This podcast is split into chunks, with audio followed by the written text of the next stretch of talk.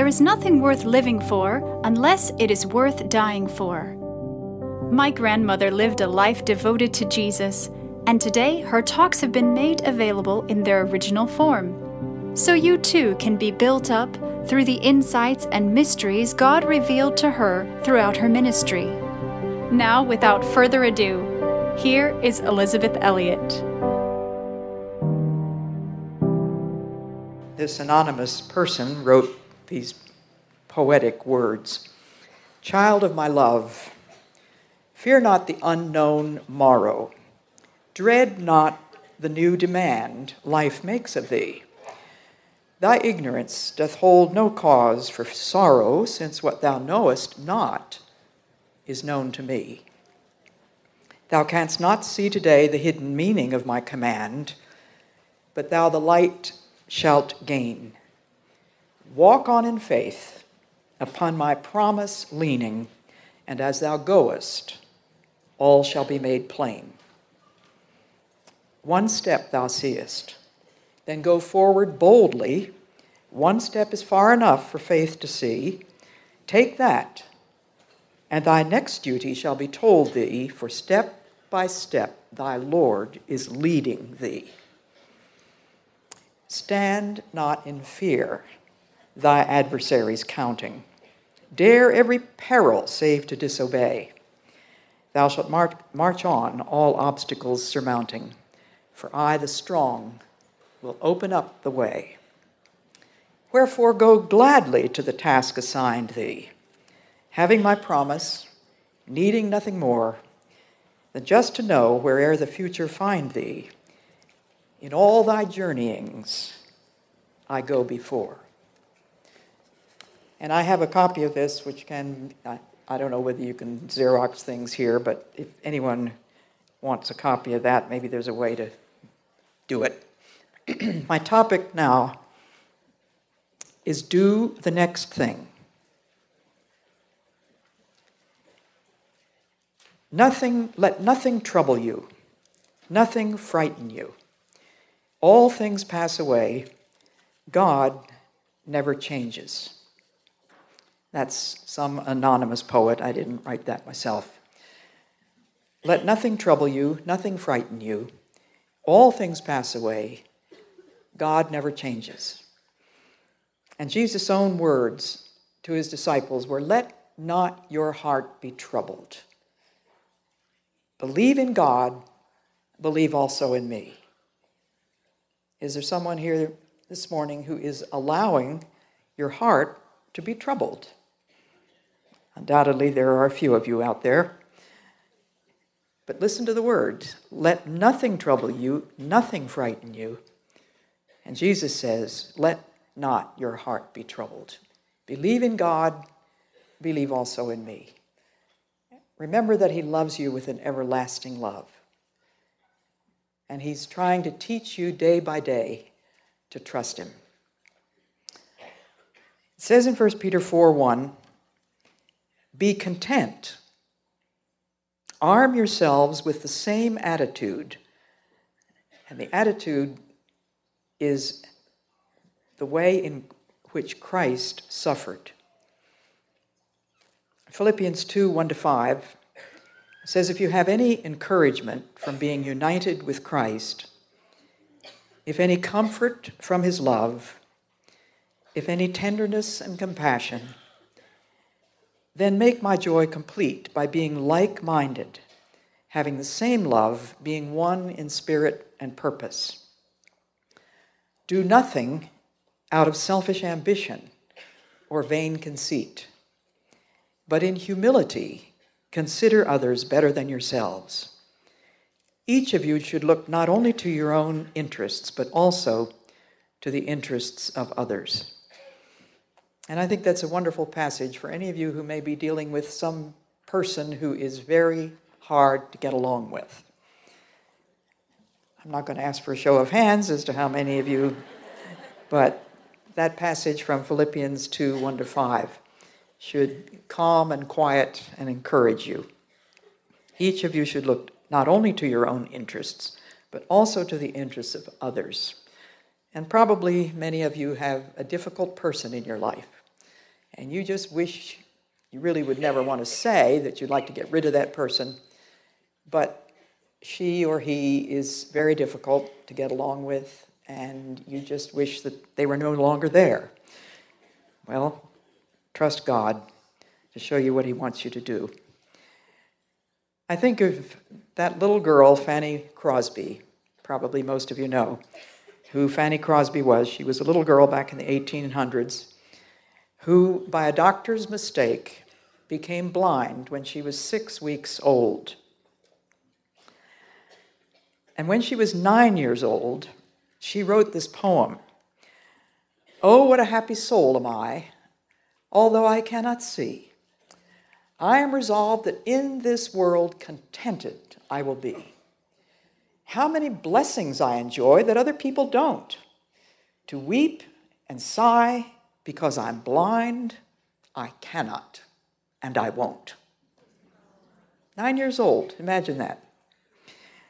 Well, I had a letter from a prisoner who was listening to my radio program when I read that letter, read Fanny Crosby's. And this is what he said The Bible says that we are to choose an attitude. He said, Is that hypocritical? No, he said, I really believe that it is obedience to God.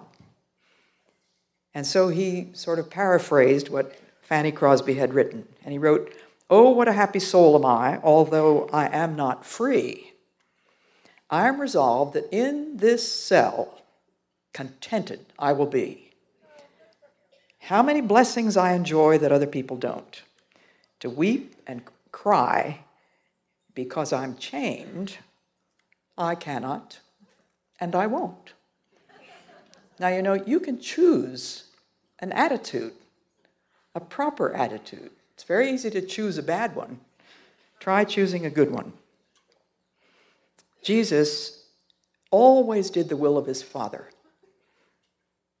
even when he was hanging on the cross. He knew that he was doing the will of his Father. He was obedient as he was growing up, obedient to his earthly parents. And we can only assume that he must have spent many, year, many years, I think we can say, in the carpentry shop with his earthly husband, his earthly father. We don't know exactly what he did for those years, but it's pretty much taken for granted that Joseph was a carpenter and would have been teaching his son his son, of course, being the Son of God, how to do carpentry. And Jesus said, speaking of his Father, My meat is to do thy will. My meat is to do thy will. There's nothing I want more than to do your will, my Father. And to think of the Lord Jesus as coming here to earth to live and die with us. And he was able to talk about his will, offering his will to God. Now, for those of you who are wondering, when's she going to give us a number here? Well, I'll give you number one. All of the rest of that was by way of introduction. Number one is the cost. Jesus Christ became a baby, a tiny, helpless baby. Just think of the Lord of the universe, the hands that made the stars, becoming a helpless, tiny little baby born of Mary. And so, as a man, he, had to, he was tired. He had to eat. He had to sleep. He needed quietness. And we read about Jesus having to get away by himself in order to have quietness. And many of the times when he went to find quietness, he would find the people were already there waiting for him. So it was anything but quietness. But he gave himself unstintingly to those who needed him and wanted him. He ate, slept, needed quietness. And I think it's a lovely thing to realize that he allowed other people to do things for him. I think primarily of that lovely home of Mary and Martha and Lazarus. It must have been a very refreshing place for the Lord Jesus to be able to go to every now and then. And he was greatly blessed by them. When he needed quietness, he could make his way to that home in Bethany. The time came when he allowed others to do things for him. He was offered a can't remember what it was. He was hanging on the cross and he was given a piece of a sponge in which there was very sour wine. And he took that. He said, My meat is to do the will of my Father. And as he hung on the cross, he knew that this was part of the Father's will. Just imagine how staggering a thing that was that the will of the Father who loved the Son was that he should be nailed to a cross and be totally helpless. He said, I am among you as one who serves. Jesus did not think of himself as above everybody else. He thought of himself as a simple servant. And when you and I get kind of stuck on ourselves and we think we've done something really wonderful and we can do something that somebody else can't do. Let's just remember all of us are meant to be servants. Being given the work that God has given to us to do as servants, and as women, most of us serve in many, many different ways. And it's just part of what it means to love the Lord and to trust Him. Viktor Frankl, a man he was uh, European, wrote a book called Man's Search for Meaning. And the book was actually written when he was in the death camp. And he tells this story. He said there was great joy at our work site when we had permission to warm ourselves for a few minutes after two hours of work in bitter frost in front of a little stove which was fed with twigs and scraps of wood. Always some foreman took great pleasure in taking this comfort. So the foremen who were in charge of these prisoners would sometimes take away the, one very small comfort that they had. But he says, I remember how one day a foreman secretly gave me a piece of bread, which I knew he must have saved from his breakfast ration. It was far more than the small piece of bread which moved me to tears at that time. It was the human something which made which this man also gave to me the word and the look which accompanied the gift. Now think of that. A foreman, he was one of those who was the guard, one of the guards in those terrible death camps. And he turns out to be a godly man, apparently, someone who was willing to give up his own ration, that one piece of bread that he saved from his breakfast ration. But Frankl says it was far more than the small piece of bread which moved me to tears. It was the human something which this man also gave to me the word and the look which accompanied the gift. Earlier this morning, I had you read Philippians 2 5 to 8, and I want to read that again. Your attitude should be the same as that of Christ Jesus, who, being in very nature God, did not consider equality with God something to be grasped, but made himself nothing.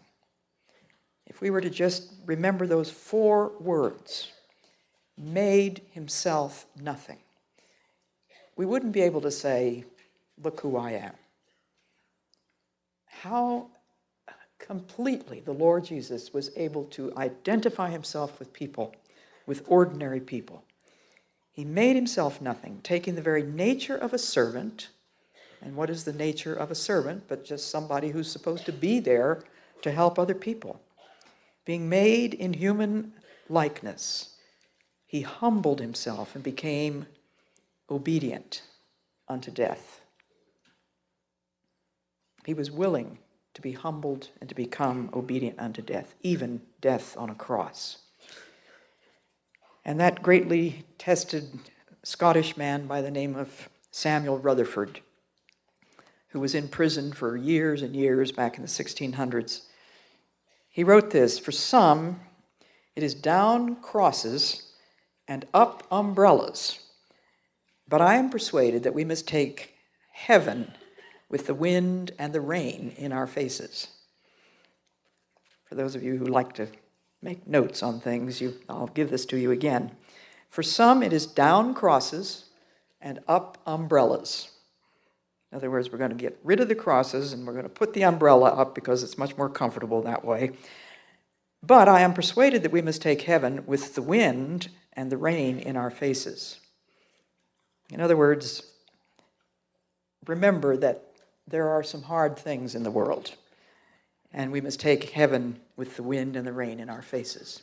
Who of us has not experienced something along those lines, something that you would not have chosen if God had given you the choice?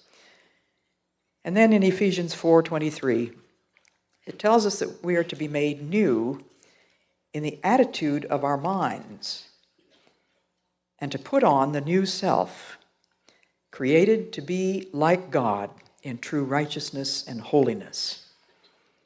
Ephesians 4:23 to be made new in the attitude of your minds.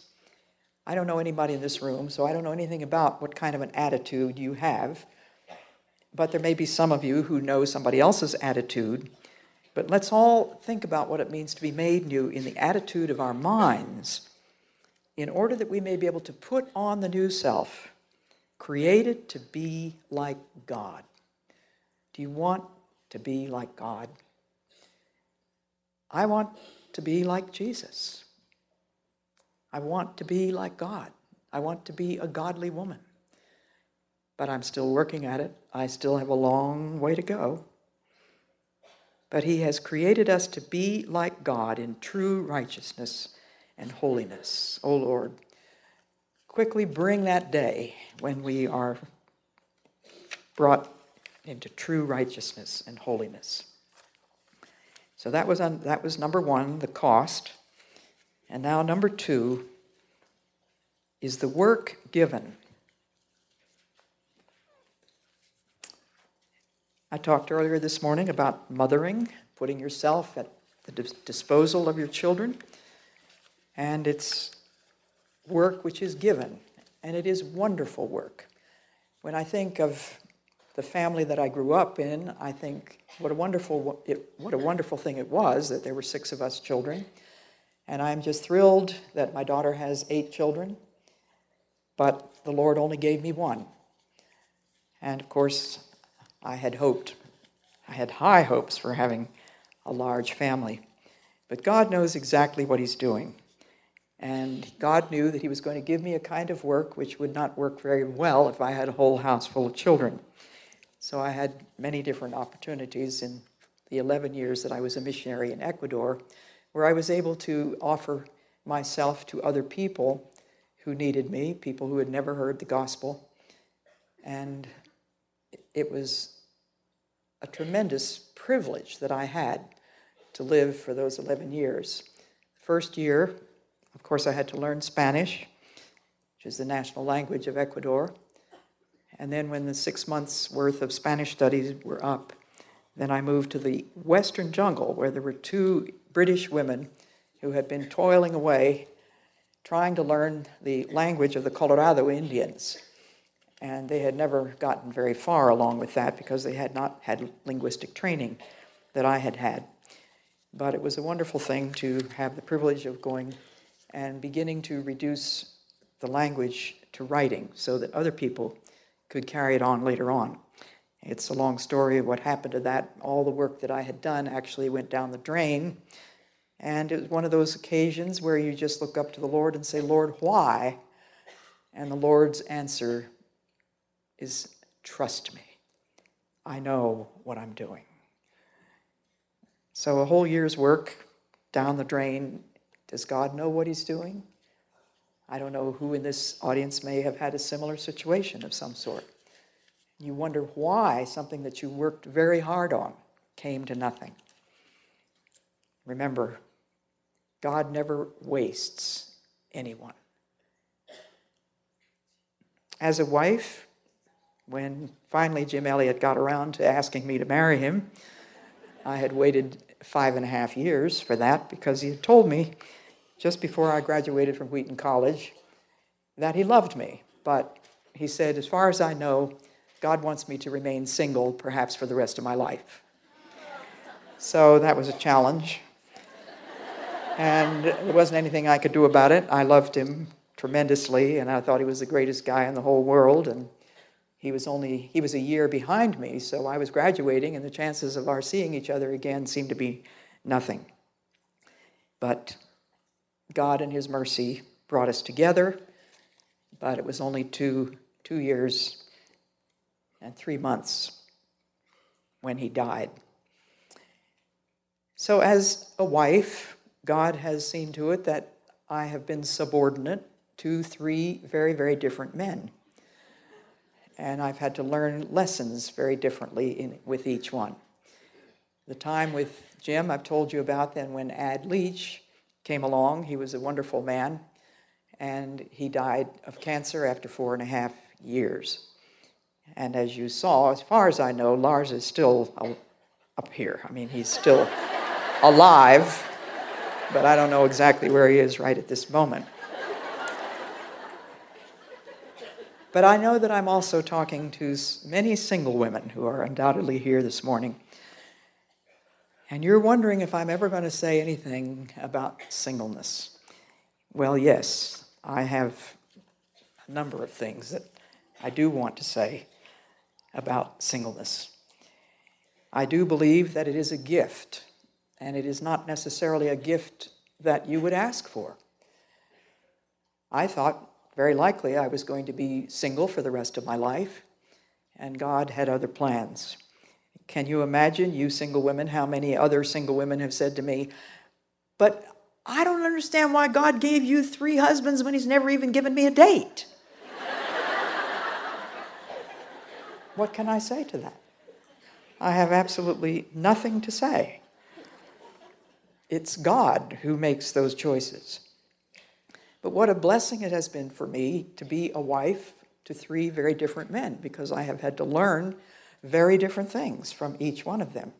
And those of you who are wives and think that your, the row that you have to hoe is kind of tough, and your husband, you wish your husband would do what so and so's husband does for her, uh, just remember God knows what He's doing. This is where He put you, and He wants you to love Him, to trust Him, and to praise Him.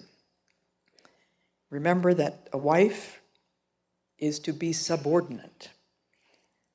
And I was talking one time in Massachusetts, not very far from where I live. I was talking about wives loving their husbands, and I get piles and piles of letters from people who listen to my radio broadcast. It's just amazing to me what horror stories come in that radio mail. These people are godly people, presumably. They are Christians, and yet I hear story after story of chaos in so called Christian homes. Well, I was speaking one day, as I said, in Massachusetts. I don't remember what the topic was that I was talking about, but one woman who sat there through the, that morning was just livid about what I was talking about. And she went out of that place just furious because she and her husband had had 30 years of absolutely miserable uh, life, and they had just about made up their mind. I guess they they had made up their minds that they were going to split. And so she hardly heard anything else that I said other than, Wives, submit to your husbands as to the Lord. I did say that. But where did I get that? I didn't make that up. That's in the Bible. It says, Wives, submit to your husbands as to the Lord. Because they're so wonderful, they're so beautiful, they're so brilliant. Is that what it says? No. Doesn't say anything like that. It just says, submit yourselves to your husbands as to the Lord. For the husband is the head of the wife. That's what it says. How many wives are willing for that? Anyway, this woman got in her car and was just roaring down the highway, just furious at everything that Elisabeth Elliot had said, thinking to herself, if Elisabeth Elliot knew what kind of a guy I've had to live with for 33 years, etc., etc. But I had a letter from her later. She said, Elisabeth, before I got home, something had changed in my heart. And she said, I pulled the car into the driveway, I went into the house, and there he was, just like a couch potato sitting on the sofa, gazing at the tube. And she said, I, get, I was so sick and tired of that television stuff.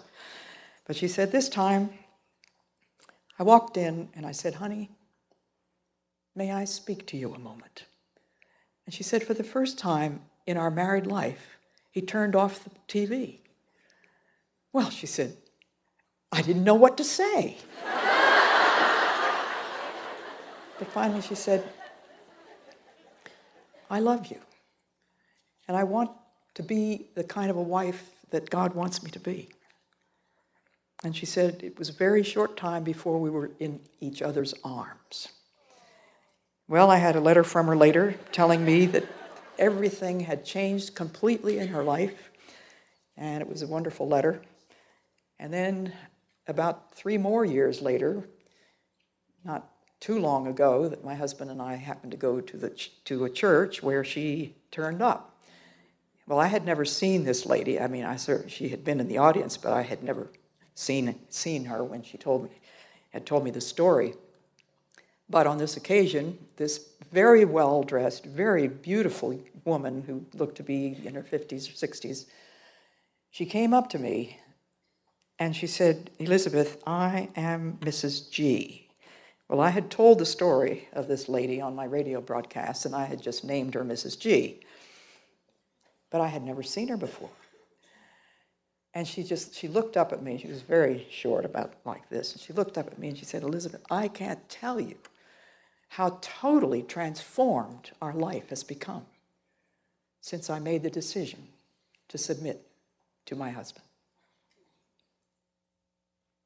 You wives, think about it, ponder it. If there's something you need to do to change your attitude towards your husband, ask the Lord to give you grace. Now, for those of you who are singles, for one thing, it's a wonderful thing to be a single woman. Very few single women would agree with that. I was single for quite a long time, I thought, seemed like a long time. But when I think of the people who have so greatly influenced my own life, I think of people like Amy Carmichael, Mom Cunningham, Catherine Morgan, this long list of people that I read, read to you before. And those women were people who did things for God that they could never have done if it had not been for their being single. And so, my advice to you who are single and just hoping against hope that you're never going to have to be single for the rest of your life, I want to read to you from something that Janet Erskine Stuart wrote in a book called Prayer in Faith. She says, What is good for us is sowing in tears. It is good that we should have to submit to what we do not understand. It teaches us the laws of faith and hope. It is good that we should have to do what we should rather not in circumstances not of our choice. It is good that there should always be something to prick us on something to remind us that we are in an enemy's country and we belong to a marching column. It is good that every creature we lean upon should fail or disappoint us. And if I can put in a parenthesis here, is there a husband who has not failed or disappointed his wife. He's a man, he's fallible. Of course. And what are we? We're women, we're fallible. So it is good to remember that we belong in a marching column. It is good that every creature we lean upon should fail or disappoint us. It is good that we should meet with checks and failures in what we undertake to keep us humble and prayerful. All these things, she writes, belong to sowing in tears. A woman by the name of Florence Allshorn was a single woman, and she went to Africa to become the headmistress of a girls' school. And she was so excited to have that wonderful privilege. But it wasn't very long after she got there that she realized why so many other women from England had come and gone. Because there was one crotchety old woman in the tribe who just seemed to make life absolutely miserable for her.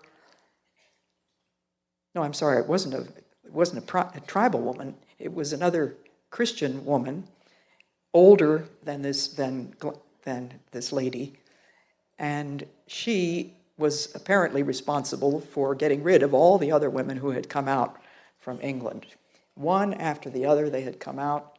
They had tried to work harmoniously with this woman and found it absolutely impossible, and so they had gone back home. So when Florence Allshorn heard the story of these women having to leave, she made up her mind if God wants me to go there to Africa and to work with or under that woman, he is going to have to give me grace. She cried her eyes out.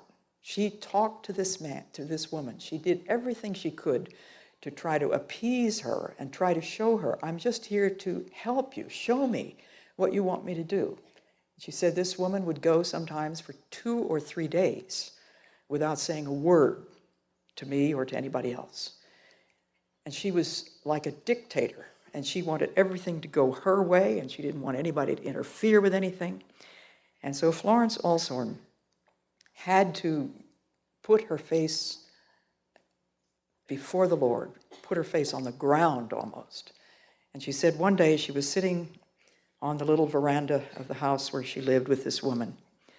She said, I was just crying and crying and crying. And I just said, Lord, only you can change this situation. And because she prayed and seemed to get nowhere with the older woman, she said, I began to notice that the children that I was teaching began to do little sweet things that they had never done before. In other words, it was just the little sweet things that Florence Allshorn herself was giving to these little children that made them in turn want to do something for somebody else. And she said the whole atmosphere changed among the little children. She said, One day I was sitting on the porch and an old black woman came up and sat down beside me. She said, I was still crying my eyes out over this older woman. And when this woman of one of these native women came and sat down, she didn't say anything at all to Florence for a while. And finally she said, I've seen them come and I've seen them go. And I have never seen this situation redeemed. And it was at that point that she made up her mind, Florence also made up her mind that she was going to make sure that there would be a change. And it was as she saw the little children being sweet to each other that she began to understand that God was allowing her to suffer under this older woman in order that she, in turn, might be a blessing to these children. There may be somebody here in this room today who is in a very difficult situation with somebody who seems impossible to get along with. There is nothing impossible. Are you moody? Do you respond with a calm, loving, unselfish silence? Sometimes the Lord comes and knocks And we have to say, Come in, Lord. Teach me to treat all that comes to me with peace of soul and firm conviction that God's will governs all. That's a quotation from somebody, I don't know. Teach me to treat all that comes to me with peace of soul and firm conviction that God's will governs all. Now, number three, let this mind be in you, which is also in Christ Jesus. And Philippians 2 12 to 18 says, It is God who works in you to will and to act according to his good purpose. Even if I am being poured out like a drink offering on the sacrifice and service coming from your faith, I am glad and rejoice with all of you. I want to ask you are we willing to be sacrificed?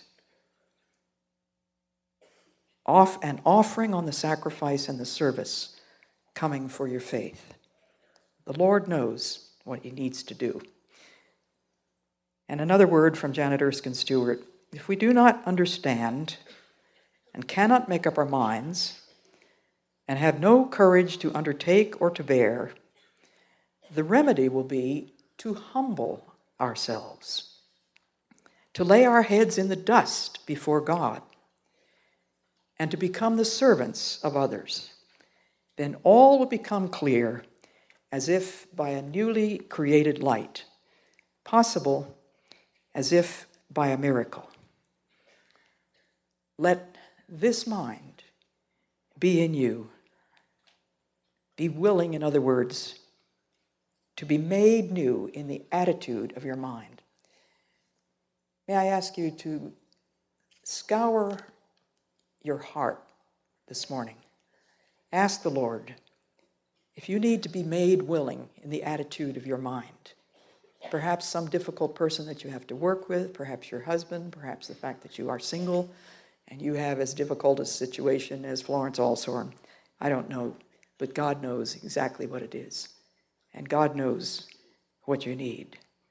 Let this mind be in you, which was also in Christ Jesus, who, being in the form of God, did not think it was something to be grasped at, but he made himself nothing. Are you ready for that? When I lived with the Auca Indians, I felt like nothing because I was the stupidest person they had ever met in their lives. They could not imagine why I couldn't catch fish with my hands. My daughter learned it. She's three years old. She caught fish with her hands. I had no idea how to plant manioc. I didn't know how to make chicha. I didn't know how to keep my fire from going out. And they would laugh their heads off. So let this mind be willing to be made new in the attitude of your mind. And I kept trying to get the Indians to understand I want you to teach me. I want you to tell me if I'm right or wrong. Let this mind be in you. And I want to close with a wonderful thing from it's a poem from an old English parsonage down by the sea. And I happened to come upon this after my mother died. I found it in her little red notebook that was just full of all sorts of interesting things. From an old English parsonage down by the sea, there came in the twilight a message for me. Its quaint Saxon legend, deeply engraven, hath, as it seems to me, teaching from heaven and all through the hours, the quiet words ring like a low inspiration do the next thing. Moment by moment, many a questioning, many a fear, many a doubt hath its quieting here.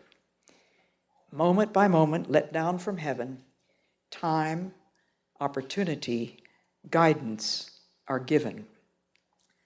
Fear not tomorrow, child of the King. Trust them with Jesus. Do the next thing. Do it immediately, do it with prayer, do it reliantly, casting all care. Do it with reverence, tracing his hand, who laid it before thee with earnest command. Stayed on omnipotence, safe neath his ring, wing, leave all resultings. Do the next thing. Looking to Jesus, ever serener, working or suffering be thy demeanor. In his dear presence, the rest of his calm, the light of his countenance be thy psalm. Strong in his faithfulness, praise and sing.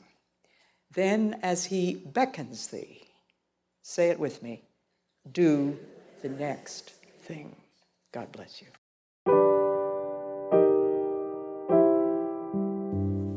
I pray you've been encouraged and inspired by what you've heard today and will keep joining us here and on social media for my granny's inspiration. Until then, remember the eternal God is your refuge, and underneath are the everlasting arms.